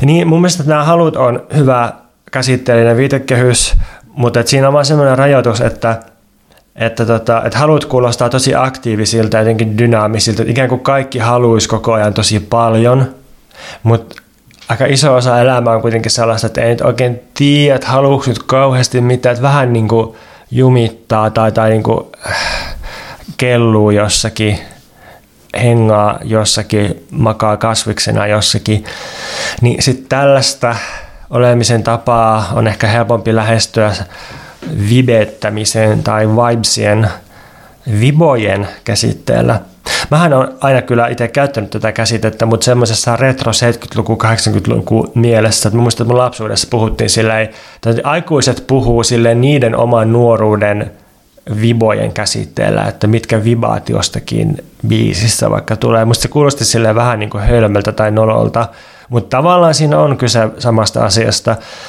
Tuli mieleen esimerkiksi se, että kun Emma Numinen laulaa Suomen talvisota 39-40 levyllä, siis Underground rock-levyllä tälleen, että Suomi palaa, pyhän tulee lämmin henkäys, panee viban punttiin, kuuntele vieras, kirjat ovat tulessa, elämä on hurja business, investoi itsesi. Niin tähän kuulostaa tosi 20-lukulaiselta nykyaikaiselta, siis paitsi tämä Viban käsite, niin sitten se, että elämä on hurja business, investoi itsesi, että tämä numinen oli aikansa edellä tässä. Niin onko Viba Viba eli vibe eli vibration eli värinä eli ajan värinä, ilman värinä, väre. Joo, mutta myös niin kuin lihaan värinä tai ruumiin värinä. Joku semmoinen, mikä aiheuttaa tunteita tai mikä niin kuin sitoo tunteita tai kiinnittää tunteita. Et jotenkin ensin on joku tämmöinen viba ja sitten jos sulla on jotain tietoisia tunteita, niin, niin ne liittyy siihen vibaan, mutta se viba on niin kuin tunteiden tausta, kehys. Joku, joku tämmöinen, mikä tavallaan on ilmassa. Se on vähän niin kuin ajan henki, mutta silleen selittämättömämmin tai tiedostamattomammin tai ruumiillisemmin. Mutta, mutta sitten se on myös ihmisissä tai, tai niin kuin pohjustaa ihmisten mielialaa. Niin nyt sitten, mitä isommaksi TikTok kasvaa, niin sitä enemmän ihmiset vibettää. Ja, ja sitten tuntuu, että varsinkin niin some olemassaoloa, mutta myös muotia ja politiikka, ihan mitä tahansa, osakemarkkinoita, niin kaikkia ohjaa jotenkin tämmöinen se, se, se, että nyt on tämmöinen viba, nyt ei enää ole tämmöinen viba. Ihmisillä on sellaisia kehityskaaria tai jotain niin tämmöisiä arkkeja somessa, että nyt, nyt, nyt mulla on niin tämmöinen tämmöinen kausi ja sitten se on, niin kuin, että on joku viba jonkun aikaa ja, ja, ja sitten sit tulee joku vibe shift ja siirrytään toiseen, toiseen vibaan. Ja sitten tuntuu, että entistä enemmän tehdään myös tällaisia TV-ohjelmia, jotka oikeastaan on, on niin kuin semmoista vibetys ambient TV, että sillä niin kuin hahmolla ei ole mitään väliä, juonella ei ole mitään väliä, luovuudella ei ole mitään väliä. Ainoa mitä väliä on niin kuin värien, äänien, efektien, tunnelmien kuratointi. Ää, siis oikein semmoinen malliesimerkki tästä on varmaan se Emily in Paris-sarja. Katsoin sitä pari jaksoa silloin, kun se eka kausi tuli ja mulla ei mitään sitten mieleen muuten kuin jotain sellaisia ää, jotain kuvia tai tunnelmia, ja mä luulen, että se on sen tarkoitus, että, että kaikki tiedät, että se on täyttä roskaa, mutta, mutta et, et, niin kuin siinä voi vibeettää, kun katsoo sitä. Että onko se vähän niin kuin silleen, että, että aikaisemmin, jos, jos saatte jotain niin kuin kulttuurituotteen suunnitteluprosessia, niin aloitetaan moodboardista ja sitten siirrytään siitä semmoisiin niin molekulaarisempiin tasoihin, eli johonkin tällaisiin pakotetaan johonkin muotoon jotkut hahmot ja juonikaaret ja tällaiset, mutta nykyään julkaistaan se moodboardi. Joo, Joo, eh- ehkä näin. Joo, tämä myös nivoutuu siihen meidän aikaisempaan keskusteluun siitä, että low effort tuotanto, että, että niitä moodboardeja pystyy tekemään paljon enemmän ja jotenkin tasaisemmin ja helpommin ja halvemmalla. Ja, ja, ja moodboardi nykyään että se näyttää meistä niin kuin esteettisesti hyvältä. Joo. Että se näyttää jopa paremmalta kuin se lopputuote. Joo, joo. Sinänsä tosiaan tämä, tämä asia ei, ei ole mikään uusi sinänsä. Ja sitten sit tämä nimenomainen vibein ja vibe shiftin käsite, niin tämäkään nyt ei ole sille uusi, että ää, ainakaan podcastien mittakaavassa. Ää, ää, ää, semmoinen markkinointitutkija tai tämmöinen kulttuurianalyytikko, joka tekee konsultointia isoille brändeille, nimeltään Sean Monahan, vuonna 2021 lanseerasi tämän Vibe Shiftin käsitteen. Alkuvuodesta 2022 The Cut-lehti kirjoitti tästä artikkelin otsikolla A Vibe Shift is Coming, ja vuosi 2022 oli suuri Vibe Shiftistä puhumisen vuosi, eli niin kuin tiuk- tiukasti trendien mukaan menneen, niin me ollaan hiukan myöhässä tässä, mutta en, en mä usko, että sadan vuoden päästäkään toiselta tämä käsite on vanhentunut. Mutta ehkä Ehkä voisi luetella noin tuon Sean Monahanin erottelemat kolme eri suurta vibe shiftia, jotta pääsee käsiksi siihen, että, että mistä niin on kyse. nyt, nyt tietysti puhutaan tällaisen länsimaisen, ehkä angloamerikka-keskeisen kulutus, nuoriso, muoti, musakulttuurin piirissä. Ja se Monahan, se määrittelee, että ensin oli tämmöinen hipster kautta indie-musa Vibe. Noin 2003-2009 Jenkeissä. Suomessahan tämä kesti paljon paljon myöhempään. Et siihen, se oli niinku Peak Arcade Fire, oli blockpartyja ja, ja tota, siihen liittyi tietynlaiset koktailit ja voisi varmaan sanoa, että Suomessa Flow-festarit silloin joskus kauan aikaa sitten, yli 10 vuotta sitten, niin se oli niinku tämä hipster kautta indie music vibe. Sitten tapahtui vibe shift, tekno heräsi uudelleen, tuli tämmöinen niinku post internet, sitä alettiin puhua. Normcore oli tosi iso juttu, jotenkin semmoinen basicness, jotenkin tavallisuus tai jotenkin semmoinen uusi massamaistuminen, mutta tietoisesti. Noin 2010-2016 ja taas kerran Jenkeissä. ehkä siihen liittyy myös jotenkin Matrixin, Matrix-muodin uudelleen syntyminen, tämmöinen niin kuin ehkä 2000-luvun alun ja uudelleen henkiherättely.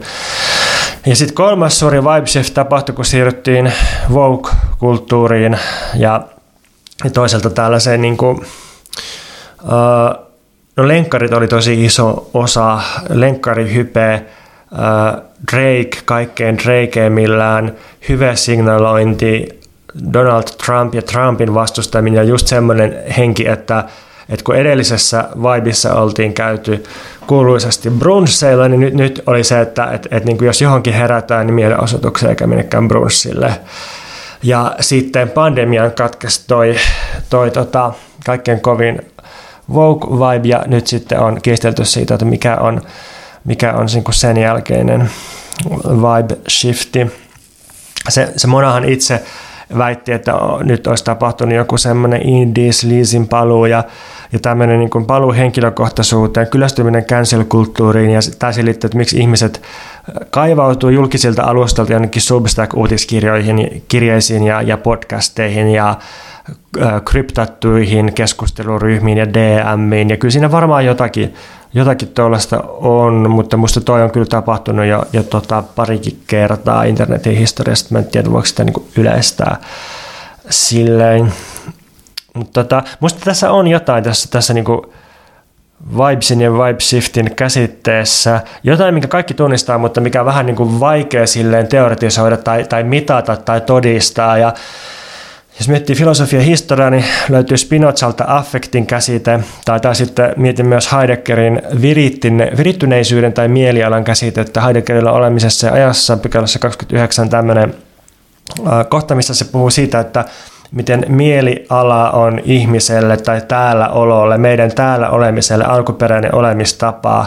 Että jo ennen mitään tietämistä ja tahtomista, niin ihminen on avattu itselleen – ää, niin kuin mielialan kautta. Ja mie- mieliala tai vibe, niin sitä ei voi koskaan hallita tai voittaa, paitsi vastakkaisen toisen mielialan tai vibesin kautta. Tämä on sama kuin Spinozalla jo, että me ei, niin kuin, me ei jotenkin pelkällä järjellä voida tahtoa sitä vibea toisiksi, toiseksi, mutta, mutta niin me voidaan synnyttää vastakkainen tai voimakkaampi vibe tai mieliala, joka sitten muuttaa sitä, sitä tota, asetelmaa. Ja, ja Heidegger kirjoittaa siitä, että miten mieliala tekee ylipäänsä mahdolliseksi suuntautumisen johonkin. Eli se on niin kuin ensisijainen, mutta, mutta, mutta se ei silti ole mitenkään niin kuin psyykkinen tai sisäinen tila, vaan siteeraan Heideggeria, jollakin salaperäisellä tavalla pääsee ulos leimaten oliot ja persoonat. On mahtavaa, että, että jotenkin, okei, mietitään luonnontieteiden näkökulmasta, niin totta kai se vibe on niin kuin meidän sisällä, mutta jotenkin me koetaan maailma silleen, että se, se sen hetkinen vibe leimaa kaikki oliot ja persoonat, kaikki niin kuin nähdään sen alkuperäisen vibein tai, tai mielialan kautta ja me aletaan suuntautua ja tahtoa ja ajatella ylipäänsä tämän vibein kautta. Niin, musta tässä, tässä mielenkiintoisesti niin kuin, tavallaan tämmöinen filosofisen antropologian näkökulma, joka tulee sitten ehkä aika lähelle semmoisia niin kuin, niin kuin mikrokonteksteja, missä ihminen vaikka tulee johonkin tilaan ja sitten siellä tilassa niin kuin, virittäydytään toisiimme ehkä joidenkin peilineuroineiden ja aivojen välisten kytkösten kautta. Ja sitten toisaalta, jos ajattelee skaaloja, niin sitten toisaalta joku tämmöinen just populaarikulttuurin ää, tietyt vaiheet, joita joku analyytikko voi voi tehdä, jotta, jotta pystytään sitten niin kuin myymään nykyisen niin kuin kulttuurisen Vibeen mukaisia tuotteita, ehkä myös tuottamaan ja kehittämään sitä Vibeä eteenpäin. Ja sitten, jos taas muutetaan skaalaa, niin voi olla joku semmoinen, niin että jos saatte sitä niin kuin vibration-käsitteen semmoista niin kuin ensimmäistä lanseerauskohtaa Amerikassa, niin se on varmaan ollut hippiliike ja tavallaan sellainen niin kuin, joutilaisuuden työstä kieltäytymisen ja rauhanliikkeen sellainen iso viba, joka tavallaan, jonka voi katsoa jollain tavalla myös johtaneen johonkin isoihin vaikka niin kuin teollisen kapitalismin muutoksiin, koska, koska niin kuin vibe ei enää ollut sen niin kuin yhdenmukaisen teollisuustyön työn mukainen vibe. Ja sitten jos otetaan vielä niin kuin askeli jotenkin taaksepäin, niin voi että, että isot vibit voi olla jotain semmoisia niin zeitgeisteja tyyliin niin kuin romantiikka tai barokki tai tai joku sellainen niin kuin kokonainen ikään kuin eksistentiaalinen suhteen maailmaa ja tyylisuunta tai joku sellainen. Joo. Joo, kaikista samaa mieltä. Ja toi, toi, toi on musta tärkeä pointti toi, että vibesia myös tuotetaan. Niitä voidaan tuottaa silleen, onko se oikea sana tässä reflektiivisesti, itse reflekti. Mutta siis silleen, että, että jos toi Sean Monahan 2010-luvun alkupuolella lanseerasi isosti tämän normkoren käsitteen, niin se ei vaan niin kuin analysoinut riippumatonta todellisuutta, vaan, vaan niin kuin kun se lähti virallisesti leviämään tämä normkoren käsite, niin sitten se myös voimisti sitä vibea todella voimakkaasti. Niin, ehkä sitä voi tarkastaa jotenkin sille semmoisen niin kuin olemassa olevien virtojen jonkinlaisena muunteluna. Että tavallaan että sä et voi niin kuin luoda tyhjästä mitään, mutta sä voit jotenkin yrittää aistia sille, että millaisia millaisia jotenkin niin kuin tunne, affektivirtauksia on ja sitten vaikka vähän niin kuin yrittää jotenkin luoda jotain infleksio pisteitä tai sellaisia pieniä niin kuin muutoksia niihin. Ja se on ehkä sellaista, mitä tämmöiset kulttuuriset analyytikot tai jotkut mainostajat tekee. Ja ne yrittää sillä saada aikaan jotain tiettyjä käytöksiä tekemällä jotain pieniä muutoksia, niin että että että tämä niin kuin nykyinen vibe, niin sitten tulee joku Adidas vibe. Joo, joo toi on just sitä semmoista haltuunotto käännöstyötä, mitä ne organisaatiotkin tekee ilmaston, ilmastoaktivismin vibille. Joo. Ähm, musta tuntuu, että eläimet ja pienet lapset on kaikkein parhaimpia havaitsemaan vibe shiftin.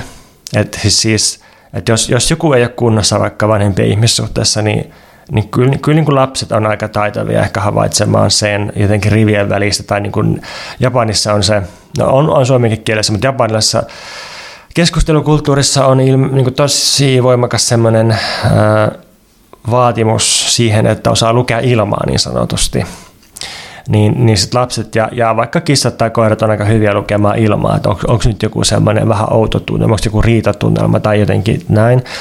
Ja sitten ketkä on erityisen huonoja havaitsemaan vibea ja vibe shiftia, niin on keski-ikäiset miehet ja vanhat vihaiset miehet. Mä, mä siis paljon miettinyt tätä viime aikana, että vaikka kulttuurin kentällä, niin vanhemmat mieskriitikot, niin ne aina vaan valittaa, että nuoret on herkkiä ja heikkoja ja nuutuneita ja kestä mitään, niin niin se, mitä ne haluaisi nuorilta, on niiden oman nuoruuden semmoinen jotenkin tosi kova jotenkin transgressio, jäpöttävä penisuho, tämmöinen.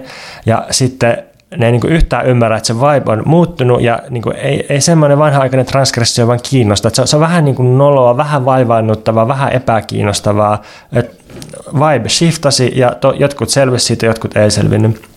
No, asuntomarkkinat Helsingissä on, on hyvä esimerkki myös siitä. Taitaa opintolainamarkkinat hirveän kauan sanottiin, että, että niin kuin vain idiootti jättää nostamatta on ilmasta rahaa. No, mä nostin täydet opintolainat ja sitten nykyisessä korkotilanteessa, joka ei vielä ollut pahimmalla hetkellä, pahimmalla mahdollisella hetkellä se korontarkastus mulla, niin kas kummaa tuli 250 lisämaksua vuodessa. Jos mä olisin seurannut kaikkia, jotka neuvoivat, että kannattaisi nyt ostaa asunto vuosi sitten, niin mä maksaisin aivan helvetillistä asuntolainaa ja korkoa nyt. Nyt kukaan ei sano enää tällä tavalla. Jotenkin, että se vibe muuttui täysin, vaikka talouden pitäisi olla jotenkin rationaalisen laskelmoinnin alue. Osakemarkkinat menee ihan mitä sattuu vibesien perässä. Voidaan katsoa niin kuin sitä, että miten eri teknologiaosakkeet on niin täysin järjettömästi arvostettuja suhteessa siihen, että mitkä on niiden vaikka Teslan tulevaisuuden näkymät tai että niin todellinen tuotanto tai osaaminen tai näin edelleen. Ja sitten nyt toi taiteilija Brad Trommel, niin se, sehän on tehnyt Instaan kiinnostavia tällaisia kuvakollaisia siitä, että, että minkälainen oli erilainen, erilaisen Vogue-vuoden viba, että kun kaikki postasi sitä Black Lives Matter mustaa ruutua tai kaikki postasi jotain äh, äh, Kony mikä se oli, Kony 2012, joku tämmöinen hashtag joskus yli 10 vuotta sitten, tai kaikki, kaikki tota vaihto Pride-lipun tai, tai Ukrainan lipun tai jonkun tällaisen, niin miten se synnytti niin tosi yhdenmukaisen vibin, joka näyttää todella erikoiselta ja todella jotenkin luotaantyöltävältä tällä hetkellä, niin se on vain esimerkki sillä, että miten jos pysäyttää tietyn hetken ja tekee läpileikkauksen siitä, niin miltä se hetken vibe näyttää. Niin jos jotenkin tätä tiivistää, niin ehkä sillä, että kaiken pohjalla on vibe ja sitten joskus vibe shift voi olla tosi vastaansanomaton ja jotenkin niin voimakas. Niin sitten se kysymys on, että, että miten, niin kuin, miten, miten diilata sen vibin muuttumisen kanssa, että yrittääkö ennakoida sitä, olla er, er, niin edellä aikansa. Me, me oltiin niin kuin jossakin ehkä Veikan kanssa jonkun sellaisen tietyn Vogue-ajattelun sisäisen maltillisen kritiikin piirissä vähän niin kuin edellä aikaa. Me nyt, nyt niin kuin kaikki onkin yhtäkkiä samaa mieltä.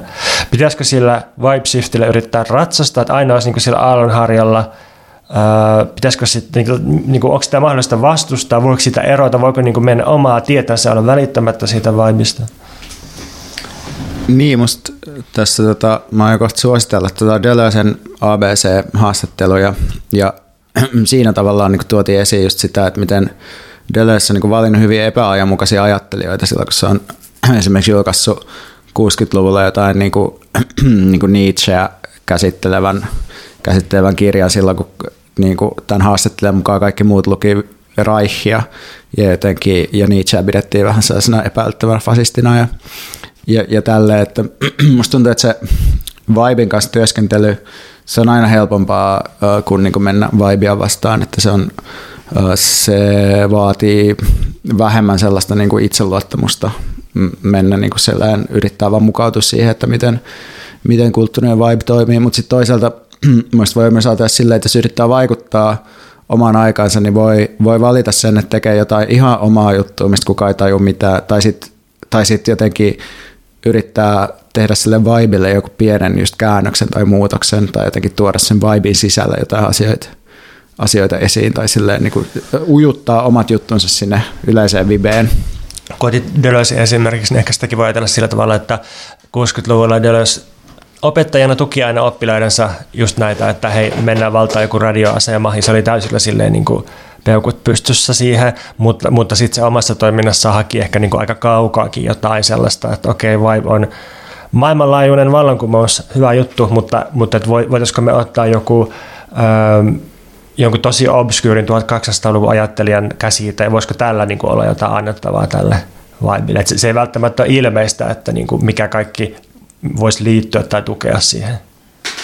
Niin ja sitten on tietysti sekin, että onko, äh, että, että miten, miten tulkitsee, että onko vibit myös tavallaan vähän niin kuin sellaisia, äh, että onko aina jotenkin joku dominantti vibe sitten jotain sellaisia minorisempia vibeja tai silleen, että, että pitääkö me ajatella silleen, että on niin kuin aina yksi ajan totuus Vai, niin ei varmasti. Niin, vai, vai miten, miten se tästä hahmottelee. Että, tota, tai musta tuntuu ainakin, että, että me, me niin kuin selvästi liikutaan jossain tietyssä vibissa, mutta mä koen, että tämä ei ole esimerkiksi suomalaisen mediaympäristö mikä dominantti vibe, vaan dominantti vibe on joku semmoinen, ja hyvä huomenta, kahvit tässä on, ja nyt laitetaan Arttu Viskari soimaan seuraavaksi. Vaikka mä siis elän kyllä sitäkin vibea, koska Arttu Viskari on mun viime vuoden kuunnellut artisti Spotifyssa. Joo, Veikalla kyllä tämmöinen maalaisjuntikore vibe siellä kaiken alla. Se selittää, miksi Veikka on niin tuottelias ja energeettinen. Mennäänkö suosituksiin? Mennään. Mä haluaisin ensinnäkin suosittaa tällaisia julkkareita. Meidän sponsori Vasemmistofoorumi julkaisee käännöksen tämmöistä artikkelista, tai en tiedä, raportti ehkä sitten, Palavia maailma, muuttuva Eurooppa, jonka on siis kirjoittanut mm, Hillary A. Moore, ja sen on kääntänyt Aris Lior. Miten toimia ilmastonmuutosta vastaan niin, ettei samalla tulisi tukeneeksi rasistisia ja äärioikeistolaisia näkemyksiä? Miten voimme estää äärioikeistolaisia ideologioita muovaamasta ilmastoliikettä ja ilmastonmuutoskeskustelua? Ja tämän jul- julkkarit on tota Oodissa torstaina 26 tammikuuta kello 12-15. Ja tänne kannattaa mennä sen takia, että täällä on myös puhumassa Suomen osuuden tähän raportin kirjoittanut VTT Tero Toivonen sekä väitöskirjatutkija Sonja Pietiläinen. Ja Sonja Pietiläinen on myös ollut mukana ekofasismia käsittelevässä Andreas Malmin vetämässä tutkimushankejulkaisussa muun muassa – Julkaisua saa tilaisuudesta maksutta ja se ilmestyy myös Vasemmistofoorumin nettisivuille. Ennakkoilmoittautumiset voi lähettää elina.vainekäännönet vasemmistofoorumi.fi ja tää löytyy Facebookista myös tämä julkkari tapahtuma. Laitetaan varmaan show notesihin tämä myös. Sitten sen lisäksi haluaisin suositella meidän Patreon Kysy mitä vaan liveä 25. päivä tammikuuta – Eli me ollaan saatu joukko kysymyksiä ja ehkä saadaan vielä ennen sitä itse liveä, joihin me sitten vastataan, vastataan tota tässä YouTubessa pyörivässä livessä, joka on siis tarjottu meidän Patreon-tilaajille. Me julkaistiin myös tammikuun ihan alussa Patreonissa tällainen yli tunnin mittainen jakso kriisin käsitteen tai kriisin ilmiön kriisistä ja kriisiytymisestä ja sitten toi sellainen aika filosofinen paketti, jossa käydään läpi laaja joukko erilaisia niin kuin filosofis-yhteiskunnallisia näkemyksiä kriisistä ja kriisin teoriaa ja sen sellaista. Sitten, ja tietenkin siis näiden ihanien upeiden sisältöjen äärelle pääseminen edellyttää siis sitä, että alkaa tilata meitä Patreonissa, eli, eli ryhtyy meidän tukijaksi. No sitten mä haluaisin suositella Gilles Deleuzein ABC-haastatteluja, jotka on tota, vuonna 1989 kuvattu yli viiden tunnin mötkälle keskusteluja tota, kulttuuritoimittaja Claire Parneen ja Gilles Deleuzein välillä, jotka on sitten julkaistu postiumista ja on tämmöinen diili, että ne julkaistaan Deleuzein kuoleman jälkeen, missä on siis otettu jokaista Ranskan aakkosista löytyvä kirjainta vastaava käsite, josta Deleuze sitten höpisee jotakin ja se alkaa animalilla, eli eläimellä ja muista mihin se päättyykö johonkin, mihin johonkin zigzagiin muistaakseni. Mutta tota, se on, mä, mä kuvailisin sitä alkuperäiseksi Selitä mulle podcastiksi, jossa Deleuze itse selittää Deleuzea. Se on sellainen sympaattinen, vähän käheääninen herra, joka ei todellakaan tee mitään, mikä sitä ei huvita. Se ei suostu tapaamaan ihmisiä, se inhoaa intellektoille ja se ei istu teatterissa, koska se on liian tylsää. Se pitää kaikkea kirjallisuutta, joka käsittelee jotain henkilökohtaista tai omaa lapsuutta roskana. Sen tekisi mieli lyödä kepillä ihmisiä, jotka ei ymmärrä sitä, että vanhuus on vanhuus on ihanaa ja vanhuudesta valittaminen on myös osa, osa sitä ihanuutta. Tämä on tällaista elämänviisautta hyvin käytännöllisessä muodossa ja jonkin verran myös sitä Deleuzen kuuluisan vaikean ajattelun selittämistä. Löytyy YouTubesta tekstitettyinä nämä pätkät, vai mistä sä itse katsoit? YouTubessa on playlisti, jonka varmaan linkkaan kanssa show notesihin. Uh, just tarkistin, että tämä on ilmeisesti kahdeksan tuntia että kokonais running time näille kaikille. Ja tota, Joo, kannattaa kyllä kuunnella. Ja niin, ei, siitä piti sanoa, että tästä, tässä on olemassa englanninkielinen transcript, siis käännös kautta transcript, jonka Charles Stivale on, on tehnyt. Että jos, jos googlaa tämän, tämän, tämän, tämän otsikon niin sitten transcript, niin löytyy myös tekstimuodossa tämä kaikki, että voisit niin palata miettimään hidastettuna, jos haluaa. Jos filosofian jännittävät persoonallisuudet kiinnostaa, niin kannattaa myös kiinnittää huomiota Deleuzen kynsiin näissä haastatteluissa, koska ne on todella överi, crazy pitkät kynnet. Ilmeisesti sillä oli joku tällainen juttu, että se, se koki sellaista, että se että et sen jotenkin, että siellä saa suunnatonta kipua jotenkin kokee sen jos se, niin kuin, Siltä puuttu sormenpäistä suojeleva kudos, niin sen takia sen niin. piti, piti kasvattaa pitkät kyydet, että se kynsi suojasi sen sormenpäitä. Että se oli joku tämmöinen juttu, mistä sitä sitten jotkut alkoi syyttää, että se on tämmöistä origineelliuden tavoittelua. No oli mitä oli, niin tota, se on hauskaa, että ne, ne kynnet on siinä. Sitten siellä on myös Deleuzen legendaariset hatut siellä hyllyllä. Että se on vähän niin kuin, että kun sitä miljoita tuijottaa tarpeeksi pitkään, niin alkaa kiinnittää huomiota tällaisiinkin pikku yksityiskohtiin. Sitten mä haluaisin vielä suositella uh, glorifioitua rottaelämää, kun ihmisiä yleisesti edelleen hävettää olla köyhiä. Ja mä oon itse tällä hetkellä semityötön ja mun tulot seilaa aika paljon ja on tämmöistä yleistä epävarmuutta. Niin mä haluaisin laajasti suositella ihmisille, jotka ei kuulu mihinkään alakulttuuriin ja jotka ei välttämättä, niille ei välttämättä identiteettiä köyhänä, että juhlistaisi sitä omaa rotan elämää – että sitä, että onnistuu viekkaasti käyttämään mahdollisimman vähän rahaa ja jotenkin luikertelemaan ja solahtelemaan yhteiskunnassa erilaisiin koloihin. Että tämä on tietysti arkea niin pienituloisille ja eri alakulttuurissa eläville, mutta, mutta mä haluaisin just yleistää, yleistää tämän niin kuin tällaisen elämäntavan rokkaamisen ja juhlistamisen ja nähdä sen arvokkaana ja nautinnollisena. Mutta tässä ei ole kyse kuitenkaan mistään jostain ylemmääräisyyden kritiikissä tai jostain, jostain niukkuusmanifestoinnista tai jostain muusta, että, että enemmän kyse on niin tavasta yrittää selvitä ilman palkkatyötä ja hyödyntää erilaisia commonsseja tai yhteisvarantoja – et esimerkkejä tämmöisestä rottailmasta voisi olla vaikka se, että piratoi kaikki leffat, etsii kaupungin halvimmat kahvit ja lounaat, työskentelee ilmaisissa tiloissa, ostaa kaiken käytettynä tai varastaa, käyttää piraattivaatteita, joissa on nättejä, nättejä laittomasti paikalle kirjaltuja logoja ja niin edelleen. Et kun elämä kuitenkin on, ainakin oma elämä, semmoista aina semmoista toisen palveluksessa tehtävän työn ja oman vapauden välistä taiteilua, niin rottaelämä mahdollistaa vähän enemmän vapautta, kun ei tarvitse kaataa rahoja turhiin asioihin.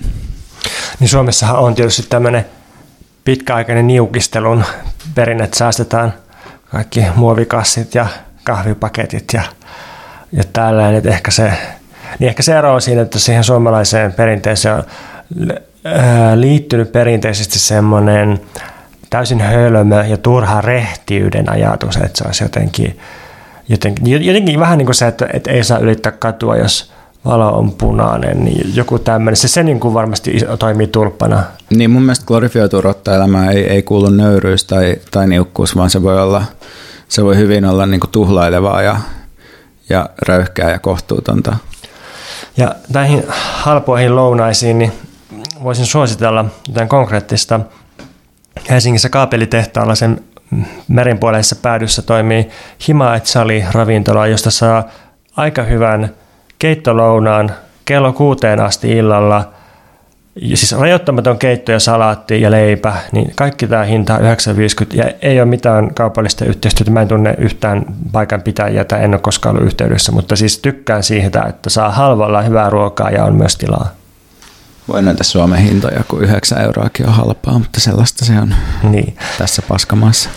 No sitten mä haluaisin suositella omaa leffaa, jonka nimi on Miten korjata maailma. Ähm, ensi ilta on torstaina, toinen päivä helmikuuta, kello 21 Biorexissa Helsingissä DocPointin yhteydessä. DocPointin sivuilta voi nyt ostaa lippuja joko ensi iltaan tai sitten myöhempiin näytöksiin Orionissa. Leffan nimi on siis Miten korjata maailma. Se on dokumentti elokuva suoran toiminnan liikkeestä Suomessa noin 2000-2011. Perustuu osittain mun ja Anton Montin suoraa toimintaa kirjaan, mutta siinä on paljon myös uusia haastateltavia, todella paljon arkistomateriaalia. Se on jonkinlainen yritys ilmaista näiden liikkeiden intensiteetti ja poliittisen toiminnan jännittävyys audiovisuaalisesti. Jouko Aalto on sen ohjannut. Mä toimin... Aaltonen. Joko Aaltonen, mitä mä sanon, Aalto, joo, Touko Aalto, Jouko Aaltonen, ehkä se tuli siitä. Mä toimin apulaisohjaajana ja toisena käsikirjoittajana. Mä myös esiinnyn leffassa ja sitten siinä on mukana sellaisia hahmoja, jotka joku saattaa tuntea, kuten Mikael Brunila, Kukka Ranta, Eetu Viren, Laura Böök, Julma Henri, Leona Kotilainen, Antti Rautiainen. Ehkä joskus voin yrittää puhua enemmän siitä, että minkälainen tämä prosessi oli. Mä lähinnä opin siitä, että, että tällaisen tuotannon, joka kuitenkaan ei ole mikään niin jättiläismäinen tuotanto, niin sen tekeminen on, on aika pitkä ja vaativa hanke, että ensimmäiset keskustelut aloitettiin vuonna 2018, tietysti pandemia pitkitti ja katkaisi tätä, mutta että niin kuin vuosikausia vie tällaisen valmistelu. Sitten sit myös jotenkin kun on, on niin kuin ehkä seurannut jostain mediasta jotain keskustelua siitä, että mikä on ohjaajan rooli tai niin kuin kuinka kollektiivista on teatteriteoksen tekeminen tai, tai leffan tekeminen. No, tietysti ne voi olla mitä vaan, mutta että niin kuin ainakin tässä leffassa niin musta tuntuu, että, että niin kuin se, että on joku ohjaaja, joka tietää tietää, että niin kuin mitä kannattaa tehdä milloinkin ja jolla on sen niin kuin hullu drive siihen, että tämä saadaan vielä tehtyä ja niin kuin semmoinen täysin järjetön ja katteetonkin usko siihen, niin se, se oli kyllä niin kuin todella välttämätöntä, että mä olin tosi iloinen, että, että niin kuin mun ei tarvinnut olla se ohjaaja, vaan joku, joku niin kuin muu piti sitä mentaalisesti kasassa. No sitten mä myös mietin sitä, että että tällainen toimintaterapeuttisesti, niin mulle teki yllättävän hyvää niin välillä toimia tällaisen aika pienen koneiston, mutta koneisto kuitenkin osana. Siis sillä, että oli tietyt aikataulut ja niin kuin pisin kuvauspäivä oli ehkä 12 tuntia. Yleensä ne ei ollut näin pitkä ollenkaan, eikä, eikä siis, siis silloin tällöin oli niin kuin pari tuntia ja näin, mutta että, että siinä on niin kuin jotain hyvää siinä, että että, että kaikki on jotenkin paikoilla ja just tällainen niin valot, kamera, äänitys, ohjaaja, joku tämmöinen niin kuin juttu ja ja sitten sit niin ihmiset toimii ammattimaisesti ja tehdään suunnitelmia ja, ja aikatauluja pidetään niistä kiinni. Tämä niin kuin, siis perustyöelämäkokemus, tämä on työelämän tutustumiskokemus pitkästä aikaa. Mutta suosittelen oikeasti ihan riippumatta kaikista, mitä mä tässä sanoin, niin katsomaan tuon Miten korjata maailman leffan, koska itsekin näistä asioista niin pitkään kirjoittanut, niin on se vaan erilainen kyky elokuvalla ilmasta poliittista voimaa maailman muuttamisen kokemusta kuin, kuin tota, vaikka kirjoilla. Ja mikä tilaisuus myös päästä kohtaamaan Pontus mahdollisesti livenä. Ja muut sankarit.